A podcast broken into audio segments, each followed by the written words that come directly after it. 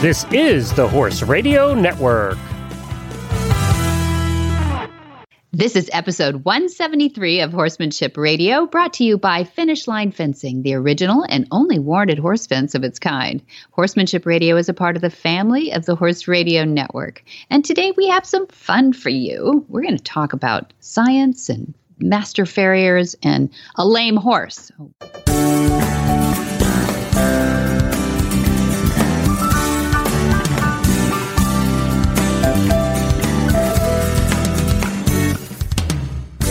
This is Debbie Loucks, and you're listening to the Horsemanship Radio. Thanks for joining us. Horsemanship Radio airs on the 1st and the 15th of the month. And I have my producer, Jen, with me. Hi, Jen. Greetings, Debbie. Here we are again, episode 173. Did you ever imagine wow. when you started doing this? No.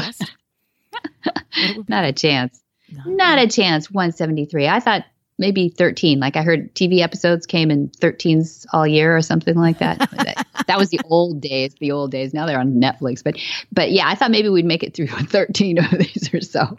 And yeah, 173. That's incredible. Yeah. And a couple of awards in there. We've been fortunate. in there. That's right. Some really cool, amazing guests. And it's funny because one of the things that we are asked often by podcasters who are not horse people is mm-hmm. oh you do podcasts about horses. What do you talk about? It's mm-hmm. horses right? You four legs yeah, yeah. Well, what do you talk about? And it never ceases to amaze me this and many of the other shows that i do all of the other shows i do.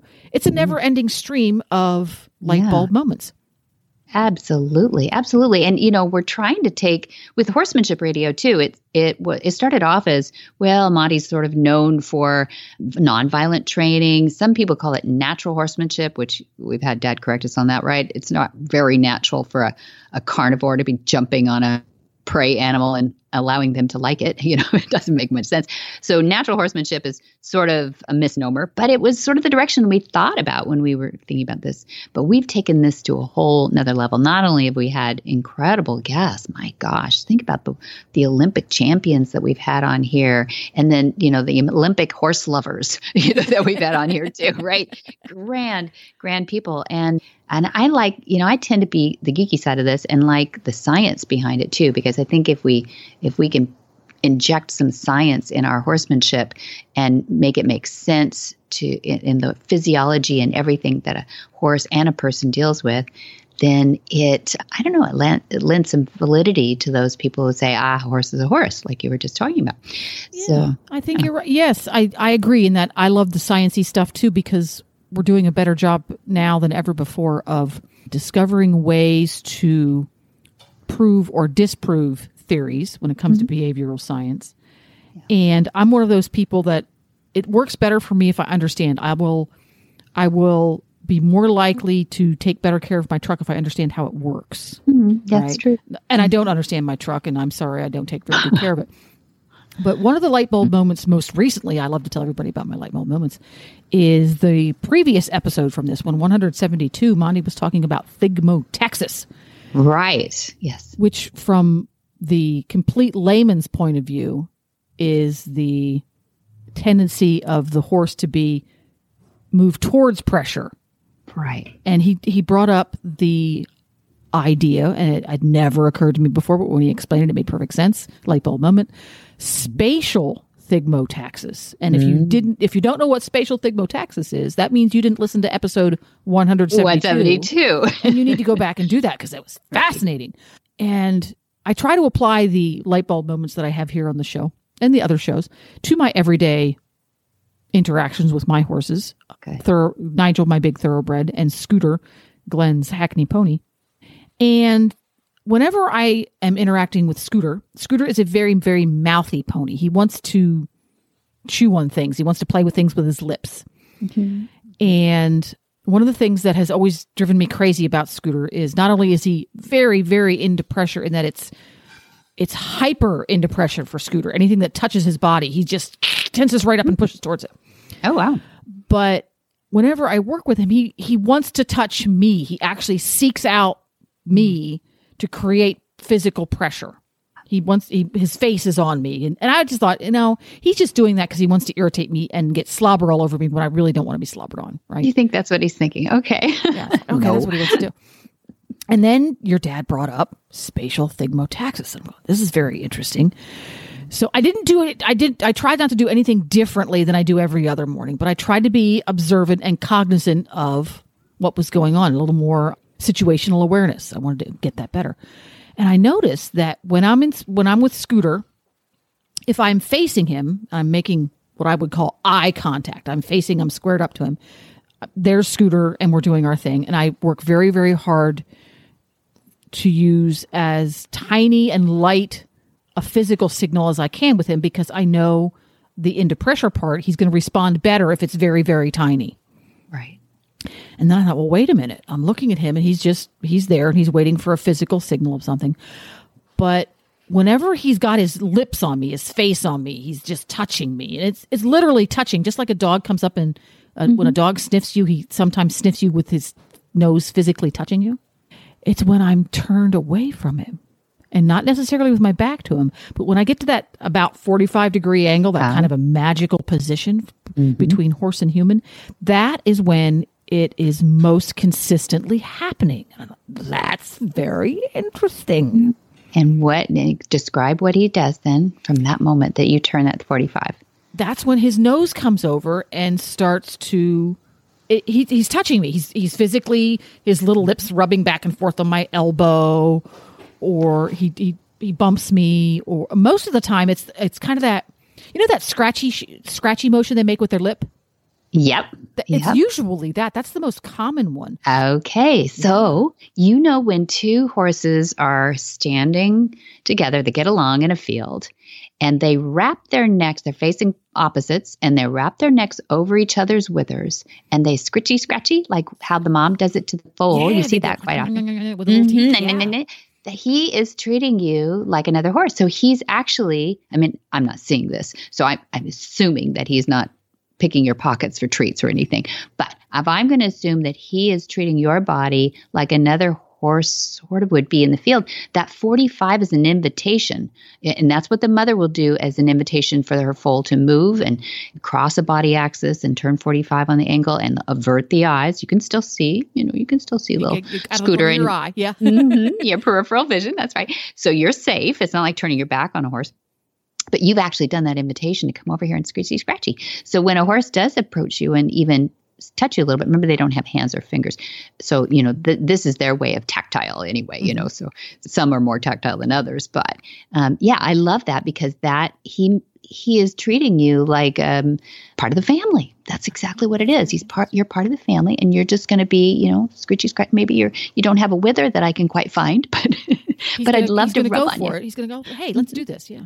Mm-hmm. Mutual grooming. The deer do it too. They do it almost in the same spot, yeah, of that, that kind of wither area, uh, the base of the neck, you know, where they where they can't reach, you know. So it is such a nice little thing too. But it's it's a self grooming thing. But it's also a kind gesture. Now, some people will say, "I don't let my horses get in the bubble. I don't like that at all." Yeah. It kind of depends. Are you are you working right then? You know, if you're in pro level and you're you're supposed to be training or behaving or maybe you're saddling or something, then of course you don't want them bugging you, you know, with their mm-hmm. face. They should keep a bubble. But horses know when they're at work and when they're at right. relaxation. Right. You know, I don't right. want to say play because it, he loves to do it like when I'm out pick, cleaning the cleaning the paddock. He lives in a little dry nice. lot, and yeah. when I'm out there picking the poops, or if I go out there to pick up the hay nets and bring them back in, he'll just stroll on over, and it's very interesting because of that light bulb moment last week, episode 172. Mm-hmm. Um, I reacted a little bit differently to it in that because typically it's oh geez would you just just get away? I'm trying to do stuff. You're getting crap all over me etc or it's like no no no no no. You're inside my bubble. You might you might possibly bite me etc etc because my horsey upbringing was the horse was never allowed in the bubble period. End of story. Mm-hmm. right? That was pretty common. Pretty very common, common. Yeah. um but I thought you know that's just scooter being scooter. I just need to turn around and use my body language to say no thank you. So that yeah. i because what i was ended up doing is i was turning my that degree in, unintentionally. I wasn't going sure. i'm going to turn. I just happened to be at that angle. Or he would present himself to that angle. Yes yes that's true. But i was inadvertently giving him mixed signals because my body language was saying to him oh invitation time let's go play. But that's not what I really wanted to say. And then I was saying, wrong answer. And he's going, no, no, no, that's the right answer. That's what you're supposed to do. So it was just a complete breakdown of communications in that what he was saying to me isn't what I was hearing. So now I'm more cognizant of, okay, if I've got my body here and he comes over to rub all over me or to scritchy scratchy with his, with his lips, mm-hmm. I shouldn't say, how dare you? Because that's what I asked for. I need to put my body in a different place or I need to face him and ask him to back up and move away right. or, or things like that. So that's it. that was kind of Shoulder cool. square. It is a cool, it's a, it is a light bulb moment. I'm glad you experienced it because I think a lot of times people look back on don't do this to yourself but they look back on their child and they go like oh i didn't know so much about horses. How do i apologize to those old you know to old oliver? You know i just oh i wish i could. But don't beat yourself up because you know very few people had observed these things. And look at how long we've been using horses in our cultures just forever. And so isn't it great that we have a breakthrough? I mean i think it's wonderful. And and if people are wondering well how do you tell the horse, I don't want you to. And it, it, learn the language equus, study on our Monty Roberts University if you're curious about it. The language would be exactly what a mare does. Really, we don't have their same body, but she'll square up. So you've just put your shoulders square and you put eyes on eyes and you just be, you know, a little bit more assertive looking and they'll back off. They're like, oh, okay, she doesn't want me to yeah. kiss her today. You know, that's okay. Mm-hmm. It doesn't have to be angry. There's not a drop of adrenaline that has to be raised in in the situation.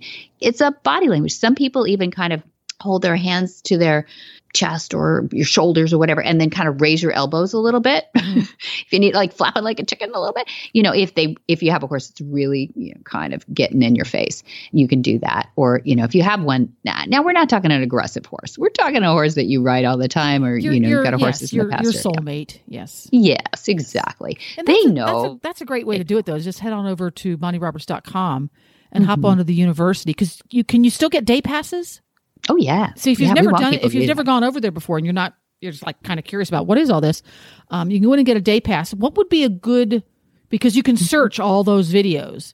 What would oh be gosh, a good yeah. word to search for to find a, a basic idea of mm-hmm. what we're talking about? I would put language in there to start because it's going to shuffle it. It's going to shuffle by equus language. It's going to be horse, you know, body language. It, it, there's so much info. We have over 600 at this current date uh, lessons on there, but it, it is also laid out in sort of the foundational lessons at the top of the mm-hmm. different tabs they have. There's so many different ways to cross reference it, but yeah, I would look for language, body language, equus first, and just see how it shuffles. The search engine's really strong, so yeah Good. Good tip. Keen. Good tip. Thank you, Jen. Vito Keen. Yet another light bulb moment provided by Horsemanship Radio, episode one, number number one seventy two. So to get on with one seventy three, uh, mm-hmm. can't wait to get to listening to our first guest. But before we do that, of course, we have to hear from our title sponsor, which is Finish Line Fencing. Light bulb moment there because once you go to their website or call them on the phone and learn about this cool stuff, you're going to have a light bulb moment too. Yeah. Well, I'm here with Kim and Lisa. I'm really excited to talk to them a little bit about finish line fencing. You are a little different than things that I'd been seeing out there, and I'm always trying to problem solve with different areas. We have 80 acres here on the farm. So I'm hoping you can tell me a little bit about finish line fencing. Hi, Debbie. Yes, thank you so much for having us. Finish Line itself has actually been out for over 30 years now, and you've probably seen it all over the place, but you just never realized it was Finish Line. So it's kind of like the next generation of fencing. One mm-hmm. of the best things I think uh, Finish Line has to offer people is that when they're getting, you know, having a farm is just a lot of work, as we all know, and this this type of fencing is absolutely zero maintenance. So basically what they do, it's lightweight. You can install it yourself very quickly. It works with any type of posts. So it's very simple and can work in a lot of different situations. But the best thing about it is once you install it, you really never have to retension the, the material. So it's pretty much your one and done and it can handle any type of environment. It can handle the, the sun and the UV rays that's UV inhibited throughout. Or if you are up in the freezing cold at the top of a mountain, it yeah. can handle all of that snow and have no effect on the finish line itself. Yeah, I I don't know of another kind of fencing that can do that. Well, I have a lot of friends who have acreage that they really scratch their heads when it comes to have to put in fencing, and it sounds like this actually is a solve. So you can actually check out our website. It is finishlinefence.com. Our Facebook page is Finish Line Fence. Um, or give us a call. Our number is 877 625 6100.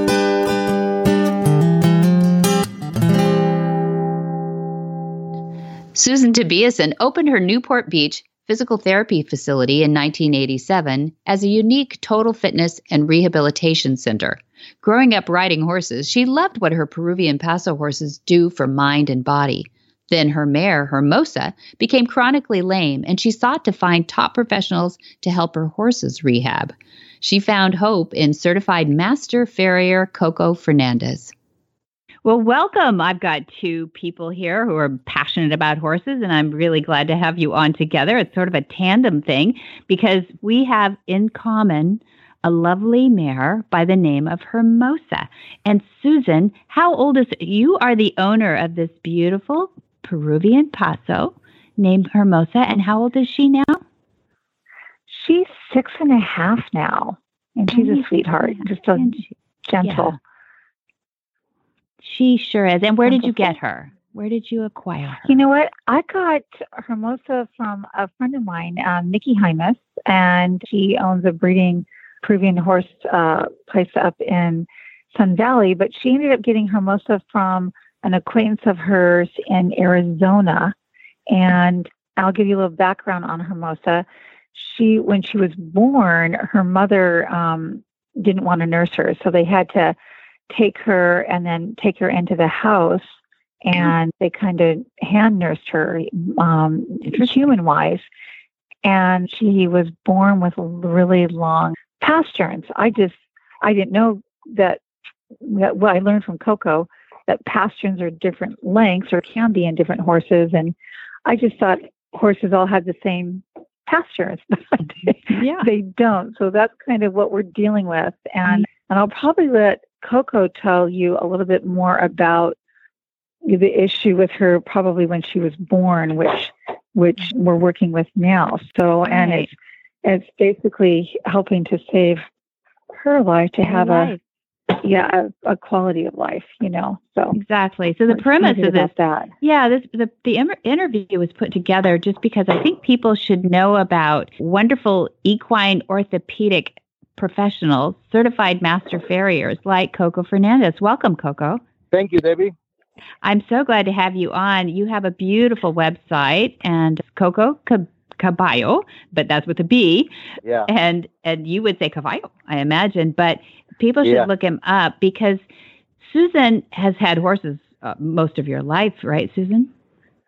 Yes, yeah, since I was 10 years old. Mm-hmm. Yeah, since you were 10 years old. So you know horses. This is not, we're not dealing with a, an owner who does not know what she's talking about. She, uh, and you've been consistently owning horses and dealing with horses, and especially Peruvian Pasos for a very long time. Coco, what's your experience with the gaited horses, the, the uh, in this case specifically, uh, the Peruvian Paso? Well, I was born and raised in Lima, Peru. There we go. So I've been around Peruvian Pasos and Thoroughbreds. Those are the two main breeds that, that I've been around in Peru because my family raised Thoroughbreds and they they had a really big stable. They were the number one in South America for 14 years in a row. Uh, the name was Quaker State, like the oil, because my grandfather was a rep for the Quaker State oil, so he named the stables Quaker State also. And um, so I was pretty much born on a race racetrack and, and raised on a race racetrack, you know. And then, uh, on the other hand, uh, Peruvian Paso is the main horse, you know, overall in, in the whole country. And so I've been involved in both worlds. Which it's funny because they both both breeds they they're very they're very alike in, in their physique, in their angles. They're very slopy shoulders, mm-hmm. and uh, so that that that that brings you know, in the longer pasture side and more slopy side, more underslung heels that comes with it. So that a story to tell about those heels because they're tricky and uh, there's a lot of uh, misinformation about uh, those heels. You know. Well, so, that's that's a, that's a good point, and that's that is part of our story here. So Susan finds herself with a horse that is a little gimpy and uh, not doing well behind. And so, when did you get called into it, Coco? To were you after Dr. Letty, who was the veterinarian on the case? I was called to work on her. What's about a month ago or Mm. three weeks ago or Yeah. something like that. Mhm. And Yeah, yeah. so th- there's two things that I see in in her, you know, conformation wise. She got long postures and um, her legs are very thin, you know, very petite, to where I mm-hmm. can grab the the cannon bone and the suspensory apparatus. So that means all the tendons with one hand and close my fingers in the other side. So that mm-hmm. you know, it's it's it's it's a little weak, you know, definitely in that side. There's not a lot of uh, mass bone or tendons there to support her weight. So, mm-hmm. and also with the long posture, it comes the underslung heels, and if you grow those underslung heels, it, it works against you. You know, you're taking support of the horse, not giving the support that people think as you grow the heels. You know. hmm Yeah. So, Susan, tell us what was happening to Hermosa. Why did you feel that she needed she needed help? Was she just dead lame? Well, you know what? What ended up happening? Uh, well, yeah, pretty much. I, it was it was almost a year ago. Christmas, this coming Christmas, it's about like ten months ago, and I took her out, and all of a sudden, you know, Peruvian Pasos have a certain gait, and I was just walking her because I could tell she was a little off, and then we were headed home, and she picked up her gait, and all of a sudden, it like kept slipping out. It was almost like her back hind leg just kept slipping and i went wait wait a minute. So um, at that point in time i got off of her and walked her home. And then the next day she woke up and she was almost like three legged to where you she couldn't even put any weight on that that one leg. And then what happened at that point in time is i called another vet and um, she came out and she she gave her some bute and banamine and or not banamine but bute and and injections of bute to kind of get her comfortable and just said and we did a lot of x-rays and there wasn't any major arthritis or anything like that and she said well i don't know what to tell you just give her the bute and that's it i mean she never even looked at her conformation of her legs like like coco was describing and so um at that point in time, I was getting frustrated. And then another vet came and said, Well, I think you just got to put her down. And I said, Wait a minute, she's so young. You know, she's only not even, you know, six at that time. And I thought, God, you know, I got to try and find something else out. So then I um, called Dr. Luddy and got him involved. And he gave her injection, was able to get her pretty well comfortable. But there again, it, you know, he did the x rays and nothing really showed up much but he was saying, you know, her pasterns are really long. And then that's when I got um, Coco, who had come down and trimmed the horses a, a while ago. And then I got Coco involved because I thought Coco's amazing and highly respected. And I thought he, eh, and he, I know he's probably one of the busiest mm-hmm. farrier, orthopedic farriers that I know. And he, because of his love for Peruvian Pasos, offered to come down and drive all the way from Solvang to work on on Hermosa. And You're in, which I Orange, you're in Orange appreciate. County. Yeah, yeah, that's Orange about County. So yeah, a thank you three-hour drive on a on a good day. Yeah. on a good Yeah. day. And so I really appreciated Coco for taking um, Hermosa on because I I didn't know what else to do. And and Dr. Luddy, so Coco did these corrective shoes, and I'll let Coco tell you a little bit more about what he did. But that really helped her out and brought her past or brought her heels up to take the pressure off the off the pasterns. And I think you know we still have you know work to do with her, but you know she's she's gonna I think she's gonna make it. So, but it was to the point where I was like really worried about Sure. her long term. You know, as far as you know, because horses on three legs isn't a really good combination. No, that's not a good thing. you know, so Coco, um, yeah, I, I'll ask Coco then. You know about Sure. so the first time you see Hermosa. Well, maybe you've trimmed her at this point before, but do do you think this is a horse that needs to be put down? And what? Do, how do you assess that, Coco? That's a lot of responsibility. Yeah, no, I, I, I'm not um, in favor to put her to sleep. You know, she's very young, and you know, like I said, she's got a couple of conformation problems, but that's not a, a death sentence. You know, it, it doesn't have to be a death sentence. So there's stuff that you can do, supports and angles and, and stuff that you can work with uh, in order to make her more comfortable and have her live uh, a happy, longer life. You know. Mm-hmm. Yeah, and and so when you are called into a situation like that, can we expect our, our farriers to work together with a veterinarian and uh, you know point out those things that can be done? Like it seems like there should be layers of decision making here, not just I don't know how many. Susan, did you say you had two other farriers before Dr. Letty who both kind of threw up their hands? hmm Yeah, they just threw up their hands and said, "You just got to put her down." Pretty much. I was like, "Wait, wait a minute."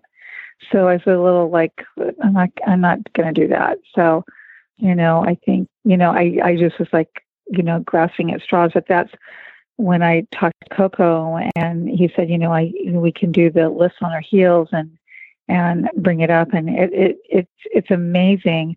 I wish I could send you, or Coco could send you the pictures of before and after he put the shoes on her feet. It was, I think I sent them to you, Debbie, but I I it's Those facts, phenomenal. Yeah. Yeah, it's Yeah. it's phenomenal what the difference that it made in her back legs. It's a great story, Coco, and you you probably hear these stories all the time. But those of us who uh, you know are not involved with horsemanship as much and who are listening to this might say, "Gosh, how do I?" eh, You know, how do I get a hold of Coco? That'd be the first thing, Right. you know, if you've got a thoroughbred Yeah. or you're, you know, in the California area, people should definitely not take the first or second or maybe third no on their horse. And and I know how easy it is to mess up a horse with bad hoof care for sure. But it, but one thing you told me Susan that was interesting is that she's had these long pasterns since she was born. And so why are we not recognized? Good horsemanship should be involved in these things you know from our professionals for sure from from an early age for their first trim, you know, that we would be looking at conformation. It's a good admonition to us horse people to ask our professionals, whether it be farrier or vet or whatever it is, nutritionist, what our horse, what's unique to our horse that should be looked at uniquely for the rest of their life, uh, or something that can be corrected and then forgotten about for the rest of their life. Coco, how many times do how many times do people, you know, ask you professionally if their horse uh, needs to go in a different direction? Well, I recommend my clients um, to call me when the foal is born. Mm. You know, um, and I I'll, I'll go there in the first few days, in the first three to five days a week. You know, uh, within uh, within birth. You know, to assess the the foal and and and see what I you know what I can do to make it better because a herd of horses will travel 20, 25 miles a day in, in, in looking for better pastures and water, etc. So a foal is dropped in the ground, he's going to get up and he's got to follow the herd for 20 miles. So that cycle of growth of the hoof and wear off of the hoof walking, that makes the, the, the, the perfect situation under nature, right? Um, so in order to to to to do that indoor you need 30,000 acres you know to do that on a ranch you know Yeah. a- so number one uh, natural selection will get in there and if the horse cannot follow that herd for 20 miles he'll get left behind he'll get eaten that's number one you know so what we're trying to do here is to assess the situation if if if, if the horse that I, I, I have seen and, and work in, in many of these that, that are born with too much, too too long of a posture.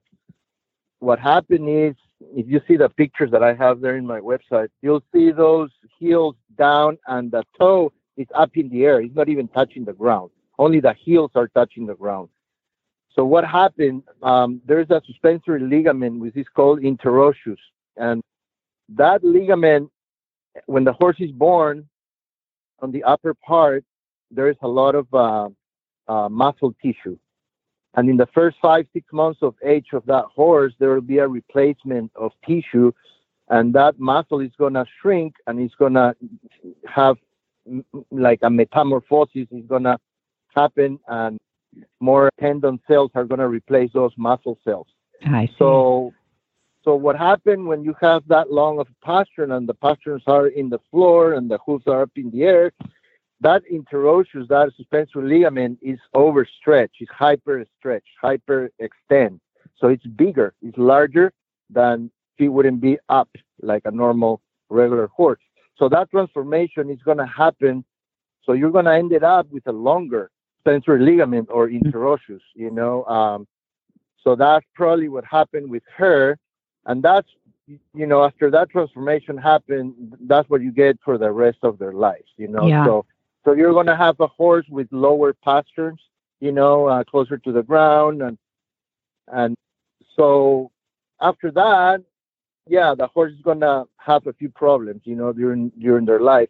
So what I wanted to do is I wanted to give that extra support at birth. So what happened if I put a, a glue-on shoe with an extension on the back? So those pasterns are going to be upper, you know, more up. And if you see that picture in my website, you you'll really recognize the difference. And um, so that interruption, when that transformation is going to happen, it's going to happen with the tendon and the suspensory ligament in in not hyperextend. So it will be in a normal size and normal extension, you know, not hyperextended. Mhm. So, so right after that, you take the shoes off, and boom, you're gonna have uh, the uh, a normal looking pasterns, you know, uh, with a with a with a slope that you want. If you follow the pastern, it, it's got to match with the the hoof wall on the on the front on Yes. the dorsal wall. It's got to be a straight line. It can be a broken axis, you know, if it's too much heel or not enough heel, that axis is going to be broken. It's going to be, you know, not straight. So, so yeah, that's what I, I recommend, you know, Amazing. owners to call their farriers and vets right when the foal is born, no matter if it has a problem or not. So we can assess the, the issue if there's any, or we can just give it a, a regular trim to match the what the the 20 miles that the horse is going to walk following the herd in the wild you know Naturally, yeah. So people should go to your site. I'm looking at the most amazing pictures of longer pasterns than desired. This he has so much on his website. So I'm looking at Coco Caballo. So I'm going to spell that for everybody. C O C O C A B A L L O dot com. And if you look on new hyphen page hyphen five, you'll see that case of longer pasterns than desired and what Coco did to actually in was it three months? Yeah, you have a two weeks and then eight weeks and then three months old problem yeah fixed for the rest of Yep. its life. This horse yeah has now gone, you know, he's three months old and now has uh, a whole life in front of him and literally could not walk because of long pasterns at birth. So we have to do two things, I think, Coco. You're you're giving us two messages here. One, we have to be careful on our breeding and and Yeah. what we're we're doing in our breeding operations, but we also have to correct what uh, you know what comes out and what God gives us. So I, I love what you're doing, Susan. I'm so glad you brought this story to Horsemanship Radio. I think it's it's a great example of don't take the first answer, especially if it's to put your horse down without a really good reason.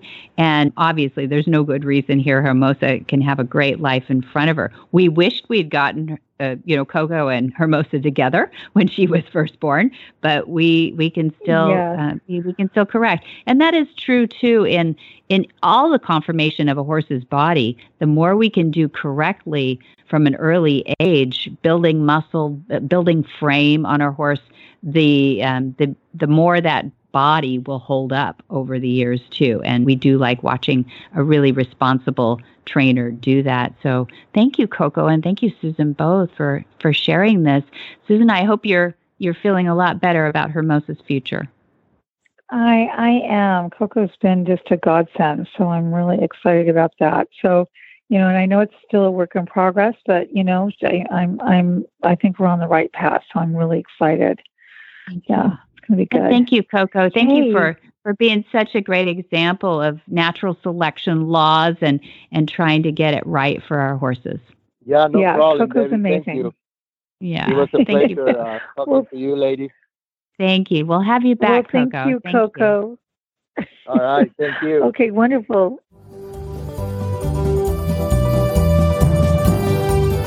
Couple of years ago, I don't know how long ago it was now, but uh, we we uh, had you on a, a number of our shows talking about the Equus Online University, which had just come out. it has developed. It's become better with the search engine in it, and it's become better with the forum because we have such an amazing. fo- You know, a lot of those forums, people get on there, and go, "Oh no, you're not. Yes, you are. No, you're not." Yeah, usually It's- it ends up with the whiners on forums. Exactly. Right. And it's not what I see as a mentoring. Actually, it's, it's almost the polar opposite because, um, the, we, we do give these rosettes out for people who've completed so many lessons.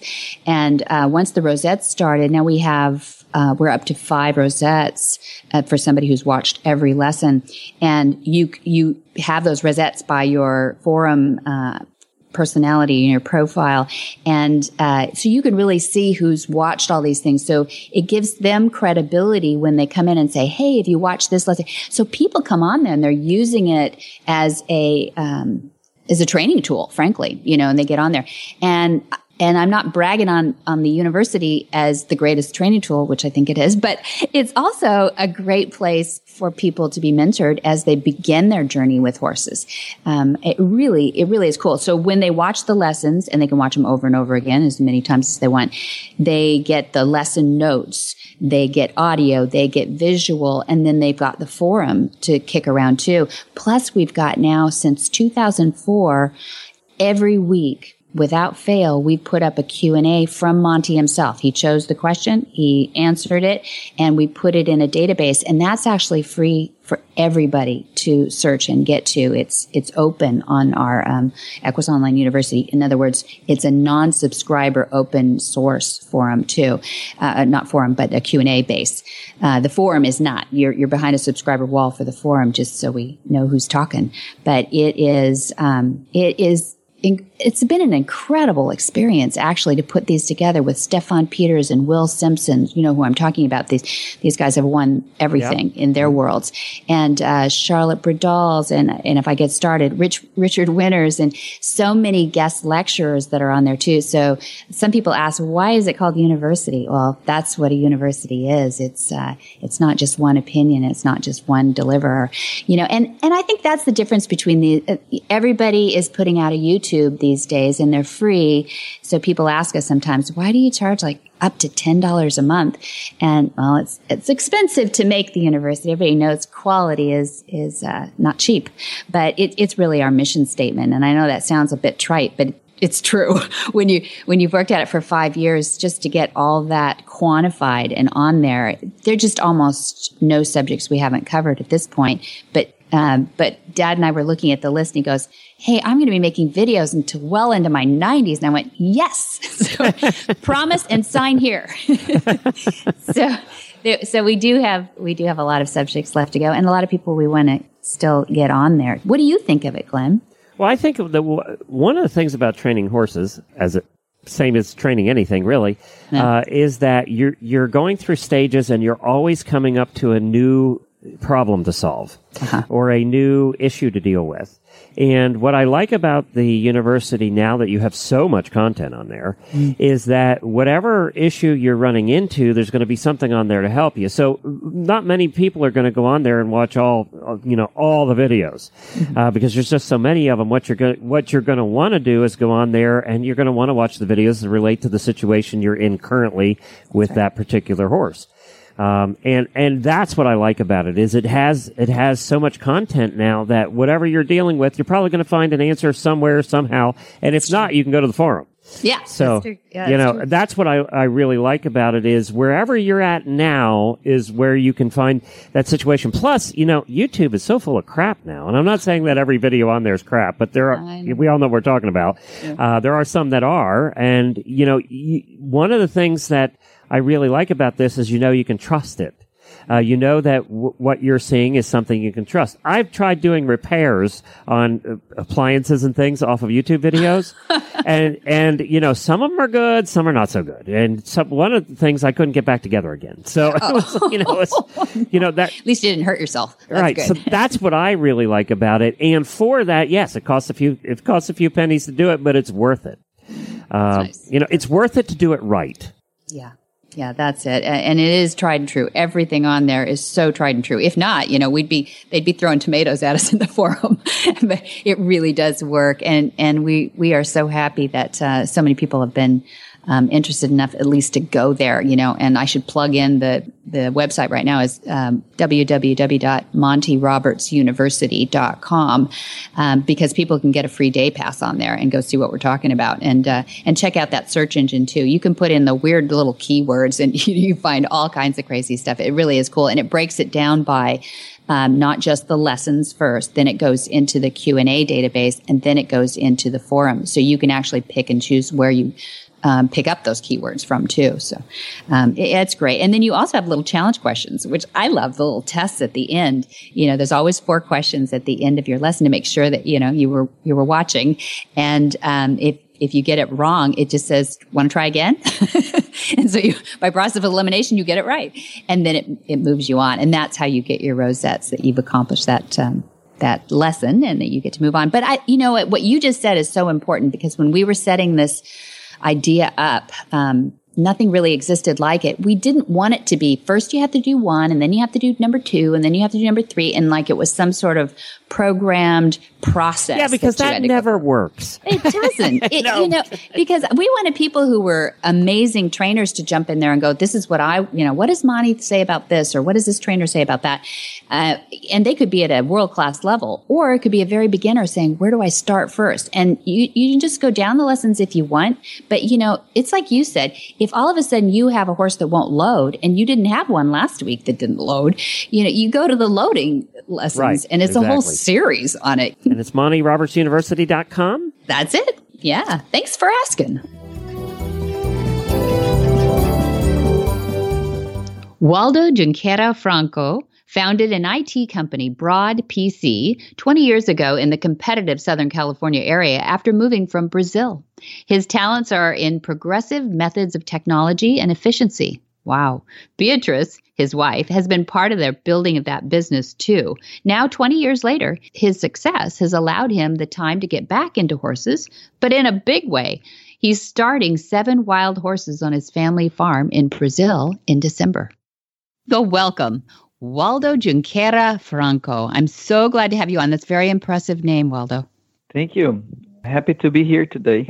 I'm happy to have you on. You have such a fantastic story, and I wanted to tell the listeners a little bit about how we met first. You signed up for a class that my producer Jen has always wanted to go to this class, the Gentling Wild Horse course that we have every summer. And it's fun because this is the only time we do all year, other than the advanced interns, where we have feral horses basically come in and take this course we provide this course for people who have never really seen a lot of, of wild horses first of all. That's that's the probably the most common denominator with people who come and take this course. And they don't have the opportunity to work with them certainly. So we're we were happy to have a couple of people during this covid year have have just a few students that were able to come because europe usually fills the course. And you showed up with your wife beatrice. And what was the the reasoning that you showed up is part of our story but i i think the curious thing is you you showed up with beatrice your wife and the first thing she told me is i'm afraid of horses That's true. She was very uncomfortable with horses. Um, and, you know, we go to Brazil every year. We have a farm down there. And one of the things that bugs the hell out of me, um, excuse my words, is that I love to go to the farm and I like to ho- uh, ride horses when we're there, but she never wants to go. And when we found Monty Roberts and we brought her there and we had this amazing experience with Monty on the Gently Wild Horses, she started to get familiar with the horse and becomes more comfortable. And now she's asking me, she wants to go to the farm. She can't wait to go to the farm. That's what I've been waiting all my life to hear from my wife. Fantastic. I know the farm in Brazil. And so tell us a little bit about the history of, of your family farm in Brazil.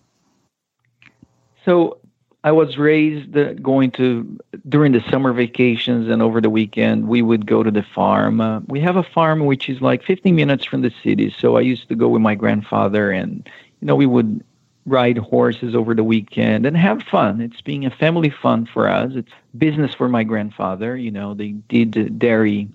That was the main business was dairy. Nowadays it's a lot of least the sugar cane plantation, but we always had horses there and you know we had fun with horses when we were kids mm-hmm. and that's on my mom's side on my father's side uh, he hired a piece of land and he sold young but somehow he managed to buy some mangalargas and give me some mangalargas when i was a kid to have at my grandfather's farm on my mom's side we should explain yeah we should explain what a mangalarga is Mangalarga, it's a breed in Brazil that started in the 1800s.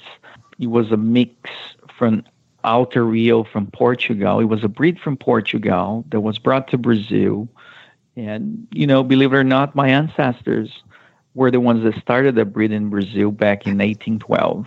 Amazing. Um, so somehow I think it was on my bloodline to deal with mm-hmm. horses, but it's been dormant for 20 years yeah. because I moved to the U.S. and when I was like 19 years old, and I had never dealt with horse here until I came to know Monty's farm mm-hmm. and Monty's method.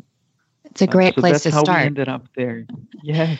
yeah, yeah. I I think it's, fantastic. You you you ended up here in a in a very roundabout way. You could tell that story. Yeah. So, you know, the reason we ended up there, my wife and I, we were, you know, at the jacuzzi talking, okay, we're going to go to Brazil this year. You know, I want to go to the farm. I was telling her, I always love to go to the farm, going to the farm. And, you know, we have like about seven horses that are sitting there for a few years now. They're breeding and all of that. And they're like wild horse. They, mm. no one is dealing with them. They haven't been touched. So I told her, I said, look, we need to hire someone to, you know, over there, like how they say it, to break the horse, right? Mm-hmm. And over there, you pay like someone a salary per month.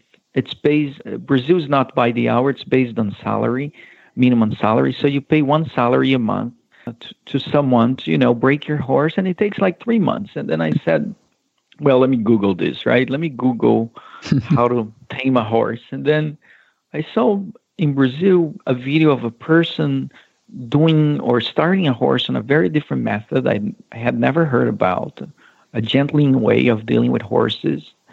And then something clicked. I said, wait a moment. I have a cousin in Brazil that he got a job at Experian Corporation in mm-hmm. Brazil. And right at the beginning, he got sent to this farm in California to learn how to partner with a horse, even though he's not a horse person. Yeah. He told me there was something about partnership with horse that's good for business on how to deal with horses. You learn how to deal with people and with a team of people. So I remember he mentioned something about that. So I checked my WhatsApp history and then I saw Monty Roberts on the picture he had sent me. And then I went and Google and then I found out you guys had classes and there was one starting and then a week later we had signed up for the classes and we came for a couple days we stayed a couple weeks yeah and we had a fantastic time um, you know so now there was me dealing with horses before knowing monty uh, and before knowing monty roberts and there's the after you know and and now we have this upcoming trip that we start talking about back then on the jacuzzi what we're to do with those horses we're to hire someone to break the horse now we're going to deal with the horse ourselves. We're going to start them Monty's method from what we've seen. We're to go try for ourselves. We're very excited. Uh, we're to build a round pen over there. So there's a lot, a lot of expectations. There's a lot of learning. You know, there's one thing of you dealing with horses before and after Monty. So it's a totally different world for us and, for the horses. What we learned. uh, I'm so glad you're such a good student. So I should explain a couple things. First of all, did everybody catch what he just said? He hasn't really worked with horses for 20 years, but you grew up with horses. There's so many of us listening to this that are in that category that they grew up with horses and then, you know, the life got in the way and they went off to college or whatever, and they're getting back into horses. But rarely do people get back into horses by going out and gathering up a group of feral horses and starting them. That's a big leap. And I'm amazed at you. But, you know, I think one of the things I noticed about your work with horses in the gentling pen straight away, I mean, you're literally taught the basics from on the first days with a gently wild horse. It's all safe because you go into a system of chutes and small areas to work with the horses. So the horses feel safe. You're breathing. I know we, we should talk a little bit about that how you you stayed calm in those things. Plus i think although there's something about that you have you have very low adrenaline and it's really great the, you can tell the horses can tell from you know 15 feet away that they don't they don't elevate their adrenaline when they're near you which is really a great indicator that you will be fine working around these horses down in Brazil. But do you feel like you come by that naturally, or was that something that you were learning on the time you were at here, at here at the Gently Wild Horse Course? I feel that I've learned a lot I am a very agitated person. You know, really, I, I run, I run to do everything. I want to go get things done. Mm. So, you know, go grab that horse. I'm going to run to go grab that horse and come back and all that. So one of the things I learned, you know, that I hear over and over again when learning from Monty is like move as you're in heavy oil and that's a difficult thing for me to learn to calm myself down and move as if you were in heavy oil and one of the things I learned, like you said, is breathing, you know, to bring your adrenaline down. That's an important thing, the diaphragmatic breathing uh, that I never heard before. And it's something I've been working on. So it can help me be calm with the horses. But overall, I think the most important thing is overcoming my fear, just like my wife overcame hers. Even though I like horses, I do have a little bit of fear. You think they're going to kick you because you don't know them anymore right. before. That's respect. I think that's smart. Learning from Mont. so yeah. you know, I'm always scared it's going to kick me, but you know, you think horses are made to kick if you don't know them. So as you start with the gentling, as you start understanding them, learning how they communicate, and that they're just afraid of how Monty says neophob- neophobic, right? Mm-hmm. Anything neophobic. That's right. That's right. Mm-hmm. So you know, we learn that they just need to get used to things and, you know, that they don't need to be afraid and we don't need to be afraid. So I am, you know, I, I am a horse person. I, I was a horse person when a kid. Mm-hmm. And now I am learning that I don't have to even be scared with the horses as long as I mm-hmm. understand them. And Beatrice is not a large person. You're not a large person. You know, it's not a muscly thing at all. This is one thing that I like about the techniques too, is that, um, you know, there, there's a pervasive number of women in our our industry here in the United States, and women have always been told traditionally that it's a man's game to start these horses because you have to be big and strong and you know make sure that they don't dominate you. You need to dominate them. One of the things I saw upside down world when I was in Brazil, it was mostly men in the horse industry. So that'll be interesting to see how Beatrice is you know, how people respond to her working with the horses. What do you think? It's funny you should say that. Uh, I was shocked myself when I came to class and, and I only see girls on the right. class. I expect would be all males on the class. And it's very interesting. I think it's something that definitely in Brazil, everyone thinks it's a men's job or it's more men involved with horses for sure. But I think from what I saw over, th- over here, to my shock, is that mostly women are the people dealing with horses in the US. And I think that's something we need to explore in Brazil. We mm-hmm. need to not only expand Monty's method of nonviolence and which is already spread in Brazil and it's already known, but we could also explore and show, look, this ladies can deal with horses. Ladies can have fun with horses. In fact, did you know that in the U.S. it's mostly ladies? Mm-hmm. And I think Beatrice's experience and, and her success, I think we could it could help spread the message there. I think it's important to show that women can deal with horses even better than men. I think it's really important to spread that message over there as well. Yes, we've got to teach the men, I guess, how to deal with this. but well, I'm so excited. We'll have to have Beatrice on after you um, have been there a few months. We can get an update on, you know, your progress too. But I wanted to harken back just a little bit about this breed too. So so your family really came to cross these horses from Portugal. So tradition says uh, 1812 or so, this breed and your family was in, involved in this breed. Tell us a little bit about the breed. What are you going to see when you get down to Brazil? Are they um, are they fire breathing dragons, or do they have a sort of sweet nature? I know they're gated. So what is? I mean, you have the Mangalarga Marchador, or do you just have the Mangalarga?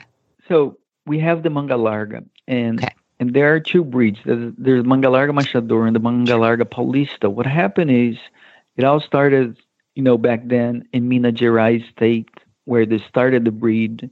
And then when some of the Junqueiras moved to Sao Paulo, there were no longer uh, land with high uh, mountains and all of that. So they adapted the mangalarga for different terrain. And that's how it came the mangalarga paulista. We have the mangalarga paulista. Paulista means from Sao Paulo, and we're in the uh-huh. Sao Paulo state as well. So we have a few mangalarga paulista. They're not the mangalarga marchador the type of mangalars we, we have, they're they're sweet. They're not like a dragon. I, I mm-hmm. think they're okay from my experience with them. I've, I mean, again, I've never dealt with the one that's ungentled um, or feral, as you say. Mm-hmm. Um, so I have some updates for you after I see them.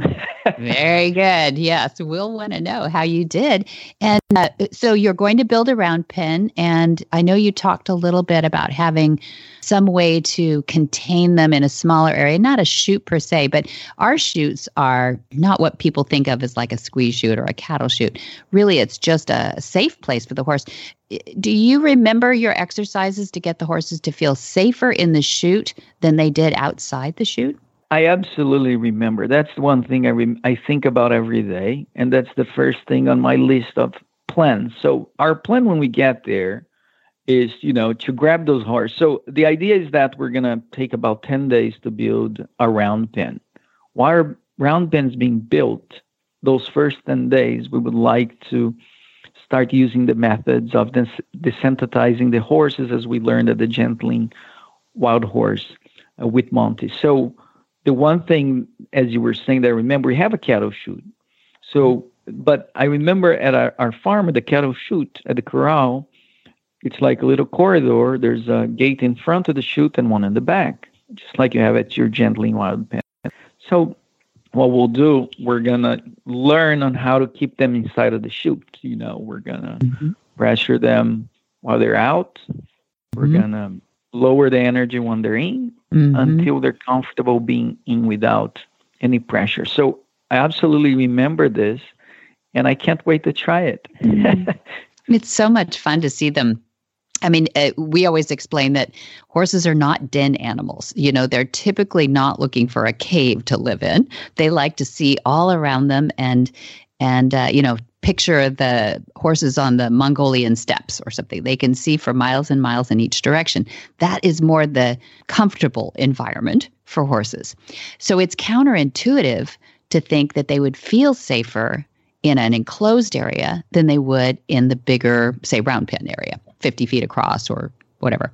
Um, but when you are as the human, the predator out there, and your breathing is shallow and you do the, you know, huffy puffy stuff and the eyes are on eyes, you become an uncomfortable environment for the horse. And pretty soon, when they go inside the chute and you breathe down and you everything goes calm, how long did it take you before the horses started saying, you know what, I'll stay in this chute, thank you, even though the gates are open.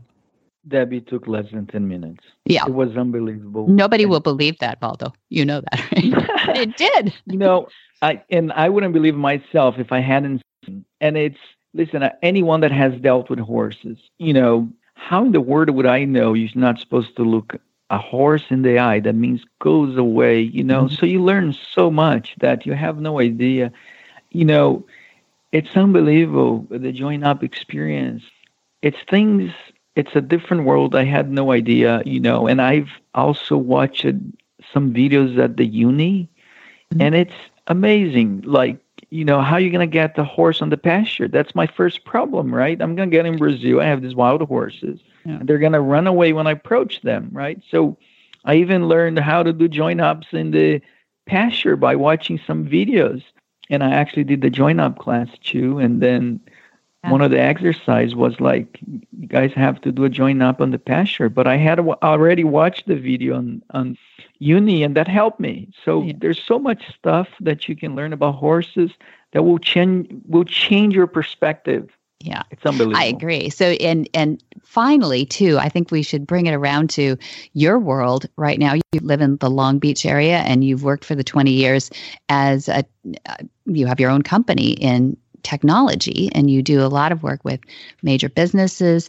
but you also raise two kids. What do you think these concepts have changed maybe in your approach to either raising your two little boys that are so adorable and or maybe even your business models i can tell you that beatrice my wife has said you know i've improved on the way i talk to the kids after doing uh, monty's methods course with the horses. And i think it's about one of the things that i learned that i believe will help me dealing with my team in my business and with my kids is that it's the positive instant uh, consequences you say. I think we need to focus more on rewarding the positive thing that our kids does or or our team members does rather than focus when they do something wrong you say look that's wrong you shouldn't be doing that because we're very quickly to tell hey you're doing something wrong and we should be quickly telling how great they're doing when they're doing the right things. So I think that's the most important message I take for my life right now. And yes, we we live in Long Beach now. I have a couple kids, uh, seven years seven years old and a three years old. Then at Broad PC, we do IT consulting for many different business, and our job is to deal with people. Most of the time, frustrated people because people a lot of people they don't understand technology and they get very frustrated about it mm-hmm. and you got to deal with all types of people. Um, i think i'm going from one into pressure business to another one. You've learned that into pressure. Yes. We're trying to we're trying to get off pressure aren't we all the time? That's right. So um, I'm going from into pressure to going off pressure with the horses, hopefully. Yeah. yeah, you will. You will. Well, it'll be really exciting to follow your story.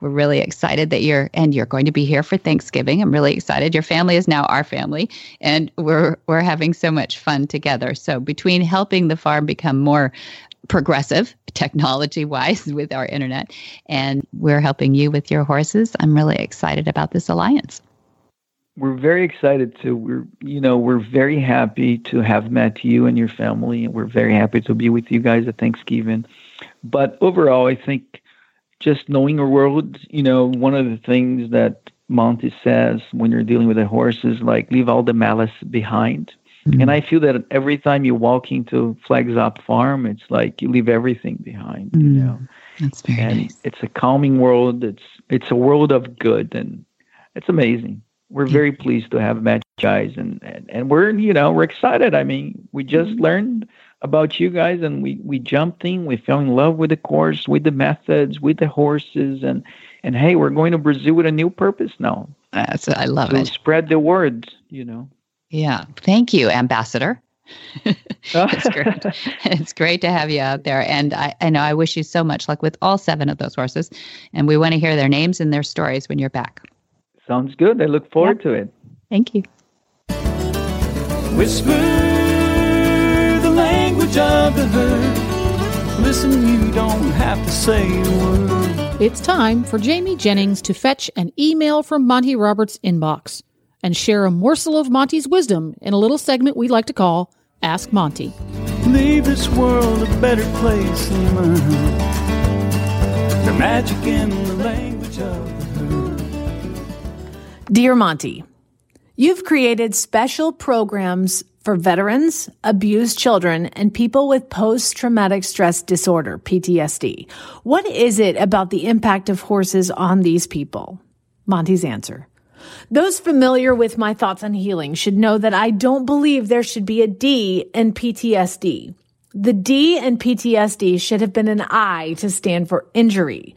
Going to war and coming home with extreme trauma is an injury and not a disorder. Injuries heal, disorders tend not to.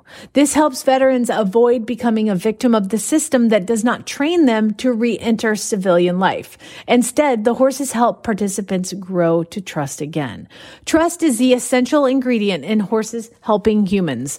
When humans can get their anatomy to convince convince a horse to trust them, then the horses realize that trust is possible.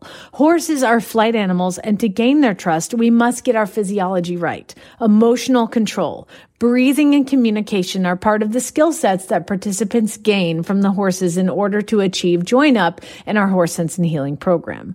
We accept veterans and first responders plus their supporters. Since 2010, we have been amazed at the healing and the ripple effect through the families that horses have had.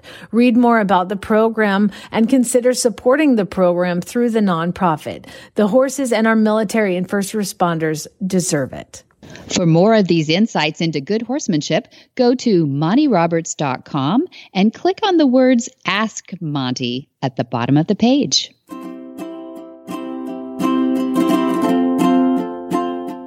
Corro is your source for all things horse. As a one stop online shopping destination, you can find all your favorite horse products for the best prices, shipped directly to your barn door. Corro was created for the horse owner and horse care professional alike to make caring for your horse even easier with industry expertise, tried and tested products, and horse inspired storytelling under one roof. Corro has something for everyone, no matter what breed your horse is or what their job may be. They care about the way you care about your horse, which is why they have tons of content on their blog, Corro Stories, and have created a community on their social platforms to help educate, entertain, and inspire horsemen and horsewomen alike. Now, for the holidays, Corro is launching a virtual pop up shop that's going to feature some unique gift ideas for everyone on your shopping list. So you can get to your go to favorite horse products, plus some fun items from small, local, US based artisans, as well as some of your favorite equine brands that will make great gifts for your trainer, your groom, pony kid, and all the other horse enthusiasts on your holiday shopping list. Check out their website today at corroshop.com. That's C O R R O S H O P.com. And use the code horsemanship10 for 10% off your first order today. That's horsemanship 10 for the love of your horse, Corro. What in the wide, wide world of sports is going on here? Where in the world is Monty Roberts? Monty is looking forward to meeting some new friends, two legged and four legged, in December. December 4th through 6th, now we have our Horse Sense and Healing for veterans and first responders suffering from post traumatic stress. And then we have leaping over to February 8th through 12th, we have our Monty special training. Five days of special training with Monty and many, many horses. It's really fun. Dun, dun, dun. They keep busy all year round at Flag is Up Farm. If you want to see more about the calendar or any other information, you're going to go to montyroberts.com. You're going to find the calendar. You're going to find the Monty Roberts University. You're going to find Q&A. You're going to find the schedule that's going on at the farm. You're going to find special events. It's all there, montyroberts.com. You're also going to find the phone number at montyroberts.com. But in case you don't go there, it's 805 688 6288. And for details about today's show, number 173, you're going to go to horsemanshipradio.com you're going to find links, photos, and more information about today's guests and topics. In order to give us feedback so we know what sort of guest you want to hear about on the show, you're going to go to Facebook. Just go up there in the top, type in Monty Roberts, like and follow the one with the little blue check mark. That's the official page. And Monty Roberts is also on Twitter and Instagram. His handle is Monty underscore Roberts. And go get the app if you haven't done that already. Go to your app store and search Horse Radio Network and download it today because you can get Horsemanship Radio as well as all the other Great podcasts on Horse Radio Network, downloaded directly to your phone. You'll never have to miss one again. Or you can be old school, listen to me, old school, and listen to all of the podcasts on iTunes, Spotify, etc. So old. So old. Okay, and many thanks to our sponsors too. That's Finish Line Fencing. We have Corro in here and Monty Roberts University.